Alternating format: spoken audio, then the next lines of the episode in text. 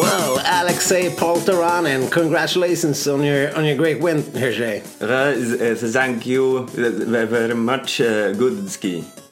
How was the conditions out there? Snow and good ski finish first. Did you know who won when you crossed the line? I felt like good ski finish line and good ski. Okay, congratulations. Thank you. Ja, det där var välkomna till skidsnack. Välkomna till säsongens 56:e avsnitt någonstans. Det här var ju, som ni hörde, en liten uppspelning av intervjun som FIS gjorde med Aleksey Poltoranin, vinnaren i klassiska massstarten här. Mm. Det låter som du brukar när de gör segerintervju.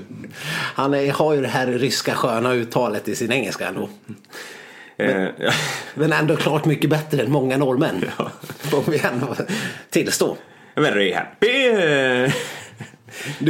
Vi glömde spela upp det här lilla grann. Han berättade att han bara blundade och slängde fram foten när han korsade målsnöret. Ja, jo, man kan inte minnas allt. Nej. Men vi kan väl kasta oss rakt in på det här. Vi är mitt i Tour de Ski. När ni lyssnar på det här tror jag att ni förmodligen har åtminstone någon bergsklättring och lite sånt kvar. Vi har precis sett massstarterna i klassiskt där Aleksey Poltoranin klev in och dominerade. Inte alls oväntat, eller vad säger du, Stefan? Jag skulle vilja säga lite oväntat. Inte för folk som hade valt honom i Noah Hoffman Cross Country Challenge, så hade man ju såklart en sån mästare på klassisk massstart. Ja, sluta.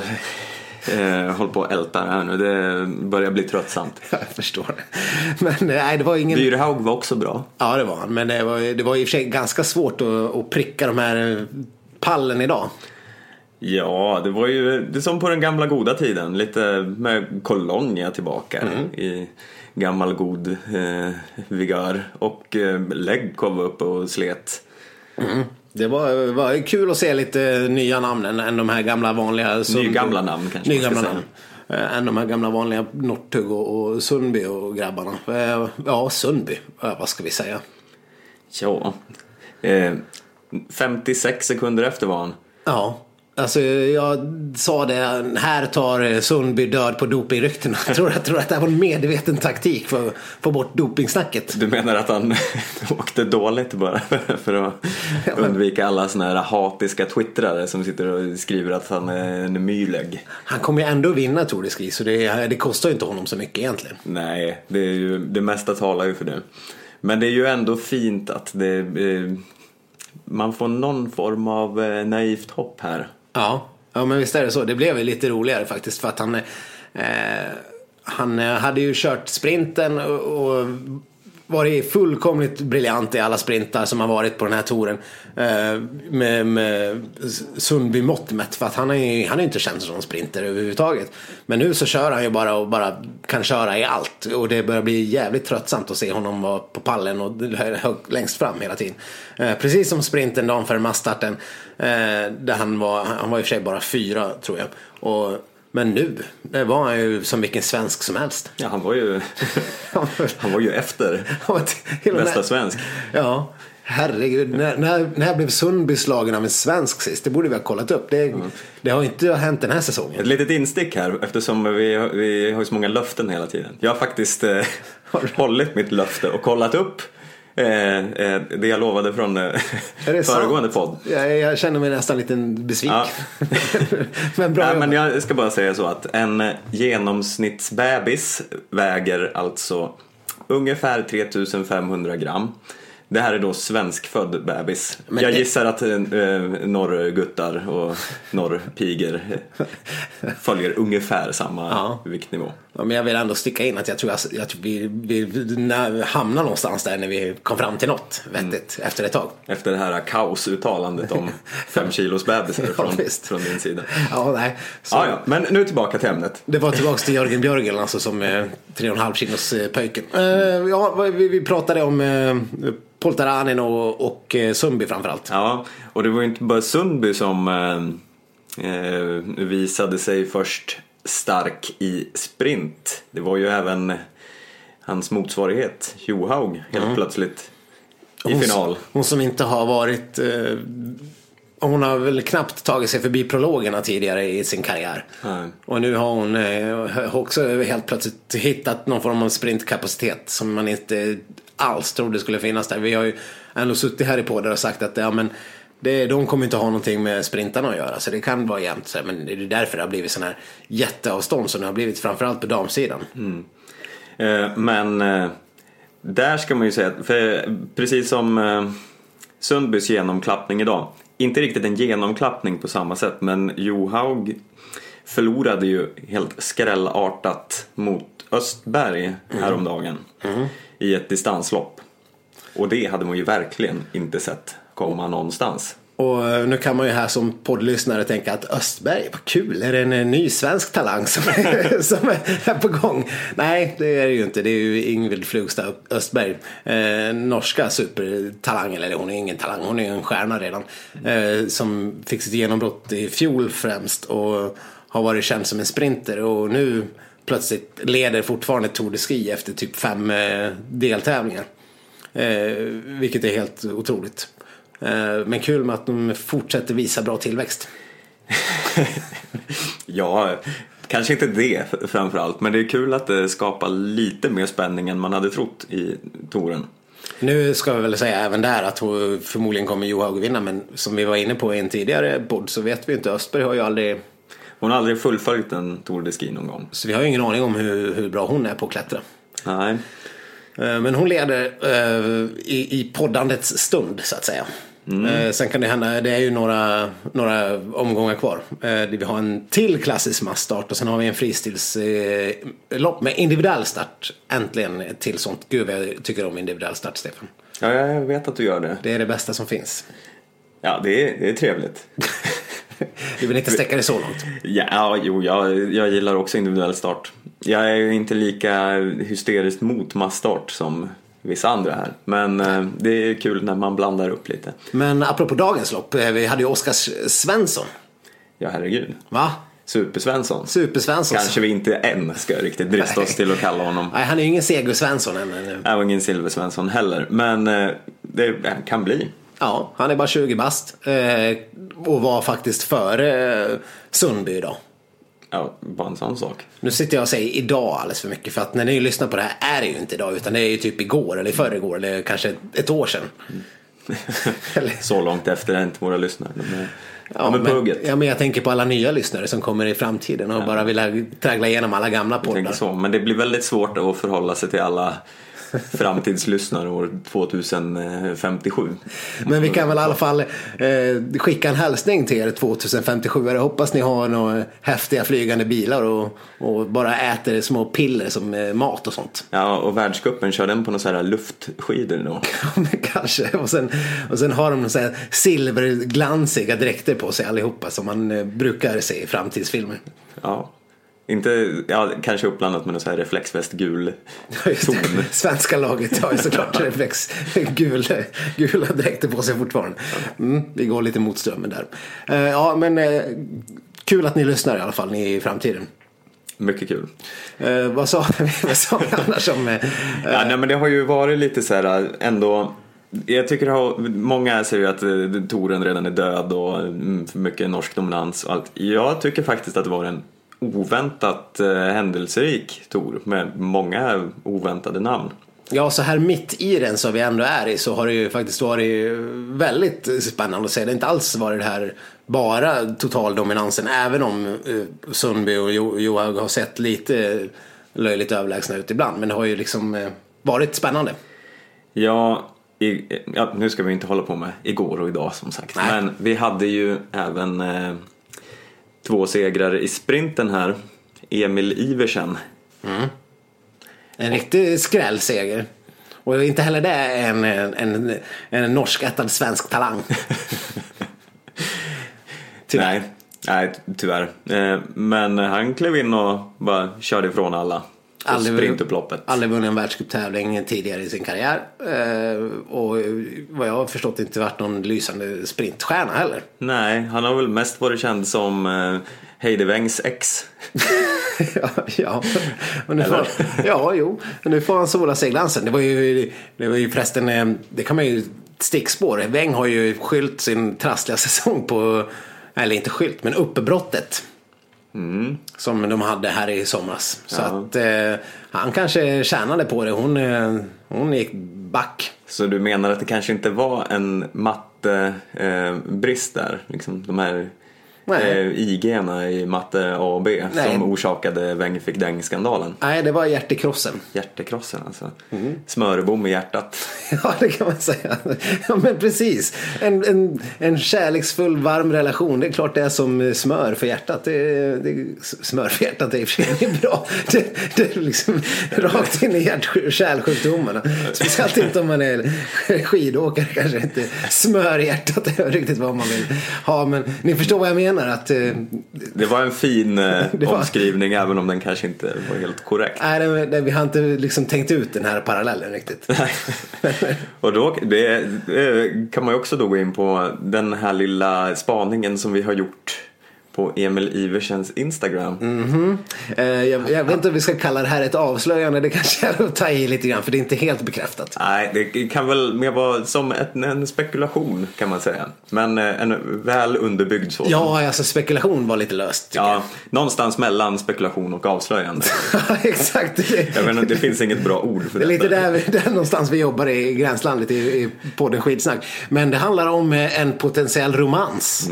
Eller åtminstone ett starkt tycke från ena hållet. Precis.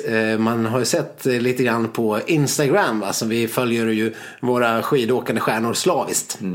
Det började med en bild som någon av de svenska damerna la upp på ett nyårsfirande där Stina Nilsson, Ida Ingmarsdotter, Charlotte Kalla, Emma Wikén och var det någon mer? Nej, jag tror det var dem. Nämnde Anna Haag. Ja, men jag tror inte hon var med på bilden, var det? Jo, det tror jag. Okej, men de stod alla i alla fall stod uppradade. Ja, de firade nyår här precis innan Tour de Ski någonstans nere i Tyskland. Och då skrev gott nytt år och hej och hå. Inget speciellt där, men om man bläddrar ner lite under kommentarerna så har den gode Petter Northug varit in och taggat. Yes. Emil Iversen i en kommentar. Bara, att Emil Ivers tror jag han heter. Ja, precis. Och då tänkte vi direkt att, oj, vad är det här? Varför har han taggat Emil här? Det är någon liten flört. Ja, han måste vara intresserad av någon av dem. Så använde vi den lilla uteslutningsmetoden. Och hamnade lite fel först. Men hur som helst, vi tänkte att det lär ju inte vara Anna Haag. Nej. Hon är ju upptagen. Hyfsat kilastadigt tycker man ändå. Charlotte Kalla också upptagen, fortfarande vad vi vet. Och där tänkte vi ju sig att det kunde vara någon form av försök till att slita upp Charlottes hjärta också. Men hon är ju kär i Anders Wanebo. Ja, och så tänkte vi att det är ju inte Emma Wikén. Nej. För hon som var avslöjade förra säsongen hade ju en romans med Daniel Rickardsson. Precis. Den här har ju aldrig riktigt bekräftats eller skrivits om, men vi förutsätter att det fortfarande är så. Av någon anledning så snappa inte se och hör upp vårat avslöjande. Jag vet inte riktigt varför. Men sen har man inte sett så mycket mer av det där. Så vi tänkte helt enkelt, det måste vara Stina eller Ida. Stina slog vi väl ändå in på för att hon är ett nytt stjärnskott som blir extra populär i och med att hon har så stora framgångar. Ja, och hon och Emil slog väl igenom lite samtidigt. Så vi tänkte Stina där. Och tänkte att det här ska vi podda om. Men sen, vad hände då? Jo, då lägger Emil Iversen upp en bild på ett nyårsfirande. Ja, just det. Där han och Petter Northug står och ser glada ut. Vid 12-slaget. De har väl druckit någon sportdryck eller något. Ja. Och jag kommer inte ihåg vad han skrev, men hej och hå, gott nytt år, bla bla bla. Bläddrar man ner lite där, som ni ska börja göra under kommentarerna. Verkligen. Så kan ni också komma med såna här avslöjanden och spana efter Jantelöv. Där stod det helt plötsligt #Emma. Just det. Och som de genierna vi är så la vi ihop 1 och 1 helt enkelt. Mm. Det är alltså Emma Wikén som är Emil Iversens kärleksintresse. I alla fall om man får tro Petter Northugs Instagram-kommentarer. Ja, eller så jävlas bara Petter Northug här. Men Petter Northug jävlas, det skulle väl... Nej men, lägg av. Varför skulle han göra något sånt? Nej, det faller ju på sin egen orimlighet. Ja, men verkligen. Han är denna hyvens man. Mm. Ja, nej men som ni hör, det är ju långt ifrån bara ett indiciekedja vi har här. Utan det är ju en hel indicierustning. Mm. Love lifts us up på... hög höjd kan man säga. Exakt, så Tour de Love går vidare här och vi får väl se om Emma och Emil någonstans någon gång kommer bekräfta romansen. Mm, spännande. Vi ska nu prata lite grann om något som vi kallar #plogdeski. Mm. Eller hur, Stefan? Ja, det här är ett nytt fenomen som vi inte har sett förut och som är helt obegripligt. Varför i helvete har hela dameliten börjat ploga in i försbackarna? Ja, det har ju resulterat i ett ganska många fall. Speciellt i sprinten här på tisdagen, tror jag det var. När i stort sett hela svenska laget valde att lägga sig platt på marken istället för att åka in i mål. Det känns ju som en jättedålig taktik. Men ja, det var en hyfsat svår bana, lite lös sådär, men en brant nedförsbacke. Men herregud, det var ju om det var typ första kvartsfinalen, typ 4 ramlan. Ja, varav 2 svenskar. Hanna Falk stod på näsan. Var det Charlotte Kalla som ramlade där också? Ja. Och Hanna Falk som för övrigt instagrammar väldigt roligt sen om hur här är tjejerna ute och plogar eller vad hon skriver och la upp en bild på det liksom, med bara faller kvinnor till höger och vänster. Och sen visade sig att just den här backen var ju väldigt svår för många av damerna. Stina Nilsson började ploga och sen fick hon en liten stöt av någon annan åkare och sen puff så stod hon också på näsan i samma backe. Och åkte bort sig såklart, som man gör när man ramlar i en sprint, för att ja, ramlar man i en sprint då är man borta. Ja, men det här är ju fullständigt bananas. Alltså för herrarna plogade ju inte. Nej. Och ingen ramlade. Nej. Och det är ju inte så att herrarna är bättre skidåkare än damerna. Nej. Så vad är problemet? Varför börjar de hålla på så här när det uppenbarligen går åt helvete? Jag har en liten teori. Herrar är ju alltså rent objektivt sett ganska mycket mer korkade än vad kvinnor är. Det får man ändå säga. Alltså bara rent, nu snackar vi generellt. Vi är extremt mycket mer risktagande. Vi dör i trafikolyckor med liksom 5 gånger så många män som kvinnor dör. Vi dödar varann för att vi är ute och slåss. Ja, vi dör helt enkelt. Mm. Mest hela tiden. Och kvinnor dör inte lika mycket. I slutändan dör de ju lika mycket någonstans. Alltså, tur att du inser det i alla fall. Ja, men de blir i alla fall oftast äldre. Mm. Genomsnittet mycket äldre. I framtiden kanske de sitter i något form av svävande luft äldreboende i silvriga dräkter, alla 250-åriga kvinnor, för att de har slutat dö. Ja, men så kan det bli. Men, och då tänker jag så här att herrarna när de kastar sig ut för de här backarna så inser inte de att komma åkande på ett par skidor i 70 km i timmen och ska ta en skarp kurva kan potentiellt vara farligt, och att om du tar den här kurvan lite fel så åker du in en stenhård ishög och dör. Medan damer kanske har den här inbyggda nu är vi inne på liksom vad heter det?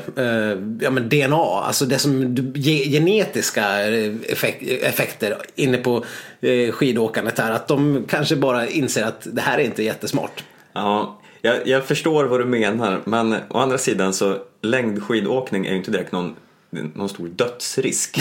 Nej, det är inte jättemånga längdskidåkare.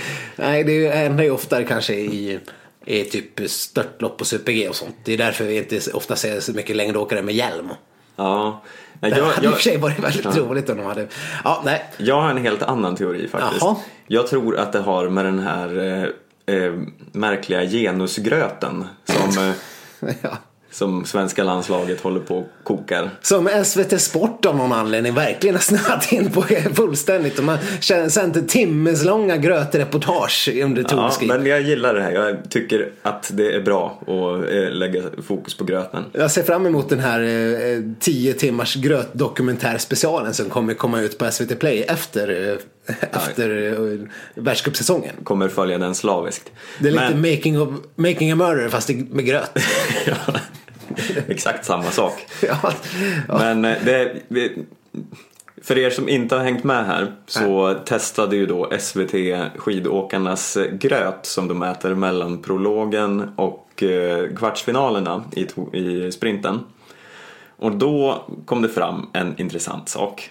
Och det var att herrarna och damerna har olika gröt.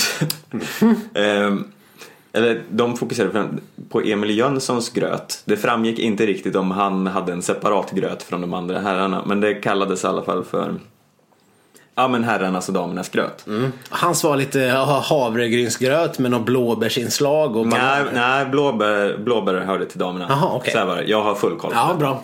Jag ska inte lägga mig i det här. Nej. Emil hade då alltså havregrynsgröt med banan och jordgubbssylt. Gött. Mm. Även om jag tycker jordgubbssylt är lite konstigt på havregrynsgröt, men skitsamma. Smaken är som baken. Mer än hallonsylt på havregrynsgröt. Okej. Det låter rimligare. Det hör inte till saken. Ja. Det hör inte till saken. Damerna, de åt mannagrynsgröt med blåbärspulver, chiafrön och kokosflingor och lite blandad frukt. Oj, det lät verkligen tjejigt. Får man få dra till med något sånt, men nej, det får man ju inte såklart. Men hur som helst så skulle jag i alla dagar i veckan välja tjejernas gröt. Bara ta bort de där snuska kokosflingorna. Jag vet inte här. Det här har ju inte heller riktigt med saken att göra. Det är ju lite, jag har ju ett litet motstånd till den här chiafröindustrin. Det är ett bluffrö. Okej. Vänta, det här måste vi göra ett kort inspel. På vilket sätt är chiafrön ett blufffrö? Därför att det här har jag inte så mycket belägg för, just det här. Men till skillnad mot allt annat vi brukar säga. Jag har alltid belägg för allt. Ja. Men det här är bara delvis belägg för. Ja. Som en sån som faktiskt har köpt detta frö någon gång. Men du är en sucker för hälsotrender också. Ja, men ibland så kan man ju råka. Ganska ofta. Halka på sånt. Ja. Chiafrön kostar 1 miljard. Ja. Och det är ingen överdrift. Det här är påkommet av någon form av vansinnig hälsokostindustri. Typ en sån här Paulun-typ. Ja, men de bara, chiafrön, nu ska vi blåsa onyttiga Svensson som ska köpa det här svindyra mirakelmedlet. Ja. Det är väl så här. Ja, vad fan. Det har väl sina kvaliteter säkert, men kostar 1 miljard. Så då får man väl välja om det är värt att köpa det här fröet för alla sina besparingar. Hur menar du att det inte är värt det då? Ja, men sen för det här har jag ju faktiskt läst. Aha. Och det är ju så att mängden chiafrön som man kan ta upp på en dag, näringsbehovet och så vidare, det är ungefär, kanske en liten del av alla miljarders frön man måste ha i den här trendrätten chia-pudding som smakar fan för övrigt. Så det är alltså bara vräka i sig en massa svindyra frön som man inte kan ta upp. Nej, du hör ju själv hur orimligt det verkar ju faktiskt fullkomligt onödigt. Ja, nu äter de väl inga mängder av det här fröet i den här gröten. Det intressanta i den här grötdebatten är ju dock, varför i helvete har damerna en gröt och herrarna en gröt? Och så oerhört skilda gröt. Mannagrynsgröt och havregrynsgröt, det är ju som päron och kiwis. Ja, är det så att det finns någon dominant kraft inom damlandslaget som tvingar alla andra att äta just hennes gröt? För Emil Jönsson får ju ha en egen gröt uppenbarligen. Ja, om inte han fick representera alla mäns gröt. Ja, men varför sa de då Emil och damerna? Ja, det verkar konstigt. Och vem är den här mannagrynsvurmaren i damlandslaget? Ja, är det så att Ida Ingmarsdotter bara går in och slår näven i bordet och säger att det är mannagryn som gäller för alla damerna. Och de bara, okej.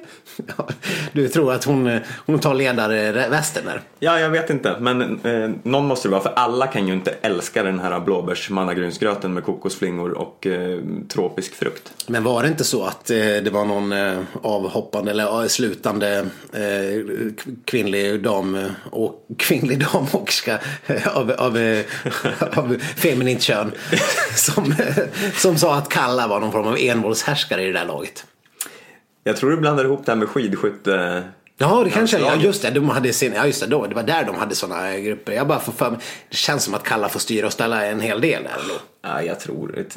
Du tror på Ida, att hon är det onda geniet. Ja, det är snarare Ida. Ja, okej. Men hur som helst, hur i helvete kopplar du det här med hur de ramlar? Ja, nej, men för... Det var din teori, ja, grundade sig där någonstans. Ja, men jag kan förklara det. Ja.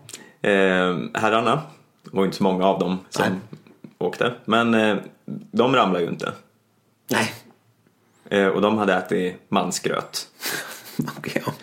Ja. Och damerna, de ramlade nästan allihopa. Mm. Och de hade ätit kvinnogröt. Mm. Ja. Så... Jag ser det som det var där. Det skulle inte komma något mer än så. Det var din teori. Jag vet inte vad det är i den här gröten som är fel. Det är säkert de här ondskefulla dyrfröna. Men ja, jag skulle säga slopa den här jävla uppdelade könsgröten. Ja. Säg nej till könsgröt. Ja. Kan vi börja någon ny form av kampanj kring det här? Alltså, vi har ju ganska mycket kampanjat den här säsongen. Gud, jag känner det kommer bli synd om den här stackars landslagskocken som ska stå där och laga 12 olika sorters gröt nu. Ja, men speciellt nu när hela Twitter och Instagram-världen kommer haka på den här säg nej till könsgröt-kampanjen. då kommer han få hus i helvete. Någon kommer ju liksom lyftas fram som scapegoat. Något huvud ska rulla. Mm. Könsgröt var för övrigt inte det vackraste ordet. Det ligger inte så bra i munnen. Jag vet inte riktigt. Men det går inte att beskriva det på något annat sätt. Men på något vis låter det fel när man säger könsgröt. Det låter lite äckligt faktiskt. Mm. Så. Vi kanske får jobba på vad hashtaggen ska vara här. Mm. På något vis. Låt oss gå vidare istället till andra områden. Ja må du leve, ja må du leve, ja må du leve ut i 100 år. Ja visst ska du leve, ja visst ska du leve, ja visst ska du leve ut i 100 år. Och ett fyrfärdigt leve för vår norske gutt. Han lever hipp hipp, hurra, hurra, hurra, hurra. Vackert. Ja, jag tycker vi nailar den ganska bra på första försöket. Lät lite gotländskt ibland bara. Men... det var egentligen 10:e taget. Nej, det var det inte, men varför sjunger vi så här? Ja, det är för att det är ju Petter Northugs 30-årsdag idag. Ja, Bursdag. Ja. Mm. Han har börsdag och han blir, vad ska vi säga, att 30 heter på norska. 23 och nej. Ja. Något sånt ungefär. Ja, men grattis Petter. Han firade ju födelsedagen med och komma på en typ 9:e plats i massstarten. Ja, och plocka in 46 sekunder på Sundby. Det var en ganska bra födelsedagspresent. Mm. Annars verkar jag ha haft det ganska... Han fick berätta för SVT hur han skulle fira sin 30-årsdag. Och han skulle sova, tror jag. Mm. I bilen på väg till Toblach. Ja. Eller vad han nu sa. Och sen skulle han sova i Toblach. Mm. Så det var en dejlig bursdag. Mm. Sa han. Mm. Men att han plockade 46 sekunder på Sundby var väl ingen dålig present? Nej, det hade jag också kunnat tänka mig. Vad skulle du annars vilja ge Petter i födelsedagspresent? 30-årspresent? Ja, bra fråga alltså. Av sina lagkamrater hade han fått en pepparskål. Det är tydligen en norsk grej. Jaha. Att man kanske att man blir vuxen då eller något, jag vet inte. Mm. Det låter jättekonstigt, men ja visst. Annars är det ju alltid populärt med Mocca Masters. Som en fin 30-årspresent. Ja, vi sitter ju här och dricker ur min nya Mocca Master här. Men du har ju inte fyllt den. Nej, men i alla fall. Jag tänkte det är bra att uppdatera lyssnarna. Jag berättade om min exploderande kaffebryggare förra gången. Just det. Ja, nu står en fin glänsad. Är det en tidig 30-årspresent eller, Stefan? Nej, det här är en försenad julklapp till mig själv. Okej, jag säga. Ja, eller tidig 30-årspresent. Du fyller ju ändå 30 här i år. Det stämmer, så jag och Petter Northug tillhör ju samma, den här gyllene årskullen kan man säga. Gyllene års, när jag blev 86 år i en gyllene årskull. Jo, men det är så det sägs, va. Det är ju jag, det är Petter, det är Usain Bolt, Colonia, Lady Gaga. Ja. Alltså du hör ju, man kan göra listan hur lång som helst. Nu när du säger det så, nu när du säger det. Men jag tänkte, vad var det vi var inne på, Petter? Jag tänkte dra något annat som rörde honom. Säg något du, så ska jag tänka efter vad det var jag skulle säga. Du prata, Stefan, prata. Du sätter mig i såna dilemman hela tiden. Bara vänta medan jag tänker, prata. Det är inte det lättaste upplägget. Nej, och inte särskilt underhållande som poddmaterial här. Jag har totalt glömt bort vad det var ändå. Det här med manus, Stefan. Ja, men manus är för sån här poddnybörjare. Okay. Förlita sig på sånt skit. Ja, men ska vi nöja oss med att bara säga grattis till Petter, eller? Ja, jag har inte riktigt någon bra gåva till honom. Nej, men förutom att säga att, för jag läste ju liksom många som skrev på Twitter efter idag att det är ju ovant att sitta och hålla på Petter Northug i Tour de Ski. Men jag känner lite likadant. Jag hoppas ju att han på något mirakulöst sätt slår Sundby här. Ja, men nu när du säger det, jag var ju jätteglad när Sundby började tappa. Vi får ändå vara partiska i den här podden. Ja. Vi är ju inte SVT, vi är inte public service här. Om ni nu någonsin skulle ha misstagit oss så får det vara public service. Granskningsnämnden hade been all over the place. Men det är de inte, tack lov. Så när Sundby började tappa 25 sekunder, 28 sekunder, 30, jag satt ju och jublade. Eller jag satt inte, jag stod i en tunnelbaneperrong och kollade. För att jag kunde inte gå samtidigt, jag var på väg hit. Och det var ju ett jävla här. Jag fick stå med min iPhone och kolla helt enkelt på loppet. Och jag ville ju att Petter av någon anledning, jag vet inte varför, det är helt oförklarat, men jag ville ju att han skulle åka fram och vinna. Ta de här 15 bonussekunderna och att han skulle göra en klassisk Nordtug-avslutning. Ja, men en sån som vi såg i Falun förra året till exempel, på 5 milen. Det hade ju varit gött, tänkte jag. Men egentligen så vi gör ju inte annat än att sitta och basha Petter annars. Eller vad har man för inställning till honom egentligen? Ja, jag vet inte. Men just nu känns det ju mest som att det vore så kul om någon annan än Sundby vann. Och han är ju det närmsta till hans eftersom han ligger 2:a. Men sen är det ju också så att han är ju en sån profil. Och han har ju inte vunnit Tour de Ski någon gång. Så det vore ändå lite fint om man fick göra det som 30-årspresent. Jag menar, det är väl lite, man älskar och hatar Petter Northug. Och man hatar att man älskar honom. Där någonstans kan man väl summera den mannen. Ja, lite så. Ett ämne som har varit ganska hett i den här podden är Charlotte Kallas intervjuer efter loppen. Eller hur, Stefan?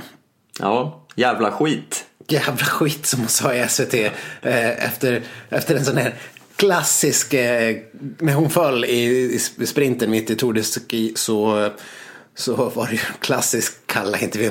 Man kunde riktigt se Pops nervositet när han ändå måste vinka in henne där i den här mixed zonen. De lär sitta och svära i mixzone när de ser det här hända och bara nej. Okej. Vem tar Kalla nu? Pax, jag måste på toa. Ja, eller hur? Och Pops, jag vet inte, det är något i hans röst när han ska intervjua Kalla som det märks hur obehagligt han tycker att det är. Ja. Och han är ju ingen duvunge, den här Popsen. Han har ändå varit med ett tag. Men han verkar ha en ofantlig respekt för Charlotte Kalla. Och det kan, eller respekt, man vill ju inte liksom... Jag förstår ju honom som intervjuar att han vill inte verka liksom för stenhård när det kommer en som är skitbesviken. Och, jag menar... även på efter massstarten så var det ju nästan som att hon hade lite nära till gråten för att hon var så jävla arg. Ja, alltså, nej, jag håller inte riktigt med där. Eller det var efter sprinten. Ja, för nu senast tycker jag hon var förvånansvärt samlad, Charlotte Kalla, som bara, ja, nej, men det fanns inget att göra här. Det var en jävla skitsituation. Precis. Ramla bakom Kowalczyk. Ja, jag var ju helt fel ute. Hon var ju tvärtom. Det var ju en helt oväntan glad, eller glad, inte arg, inte skitförbannad i den här Tour de skitandan som har varit för henne hittills. Mm. Visst, hon är typ, hon var 4 inför dagens, eller inför dagens, sluta säga dagens, inför massstarten. Och ja, hade väl ändå någon form av förhoppning att komma topp 3, vilket totalt grusades. Hon har ingen chans. Hon får kämpa för att komma 4 överhuvudtaget. Men hon ramlade ju eftersom den här, vad var det, vår kompis Victor skrev, Campinghuset Kvalchuk lyckades dratta i kull i backen och drog med sig både Kalla och Nilsson. Såg rätt dråpligt ut. Och Kalla flög ut från en jävla stup 5-10 meter av banan. Och jag kan ju tänka mig hur arg. Alla kommer ihåg den här grejen när Kalla ramlade förut, bara skrik jävla skit mitt under loppet. Precis som hon sa under intervjun efter sprinten. Hon är lite för skön på det här viset i alla fall. Ja, jo, men nu tycker jag hennes spontanitet ändå lyser igenom när hon bara säger som hon tycker. Jävla, inte att hon står liksom forcerad med gråten i halsen och vägrar svara på frågor. Nu har hon ju faktiskt levererat. Ja men verkligen levererat. Det var ju någonting med att ja, men ska det jävlas så kan det väl jävlas ordentligt, ja. Som hon uttryckte det. Och det får man väl verkligen säga att hon har haft lite motigt. Ja, minst sagt. Och ändå lyckas hon svara på livrädda popsens frågor, ja. Men sen var det en diskussion om att hon hade ju ändå efter att hon hade åkt av banan, på riktigt åkt av banan, åkt fantastiskt. Hon låg 15 och åkte upp sig till en 8:e plats eller någonting och gjorde en jättebra avslutning. Men Popsen fick aldrig, han ställde aldrig frågan hur de tyckte om ändå avslutningen, att hon kunde forcera fram på slutet, så man kunde tycka att hon kanske hade fått avsluta med något positivt. Men du tyckte inte att han behövde ha ställt den frågan? Ja, visst. Men jag bara tycker att alla som sitter och kommenterar efter loppen sätter Kalla i någon form av offerroll, och att man absolut inte ska få ställa en fråga till henne som kan vara lite jobbig. Som att Pops bara ska stå där i mixzone, bara, åh, men du var så duktig ändå, åh, vad snabbt du åkte på slutet.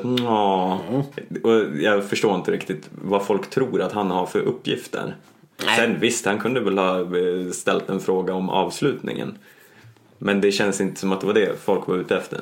De vill bara hänga onda SVT efter, som har mage att prata med Kalla efter loppen. Nej, men nu ska vi som sagt ändå säga det, att Kalla faktiskt, vi tycker ändå att hon gav en oväntat frispråkig intervju istället för de här vanliga enstaviga svaren som man brukar göra när det gått åt helvete. Ja, så några steg upp på, vad ska man säga, hantera mediemognaden för Kalla.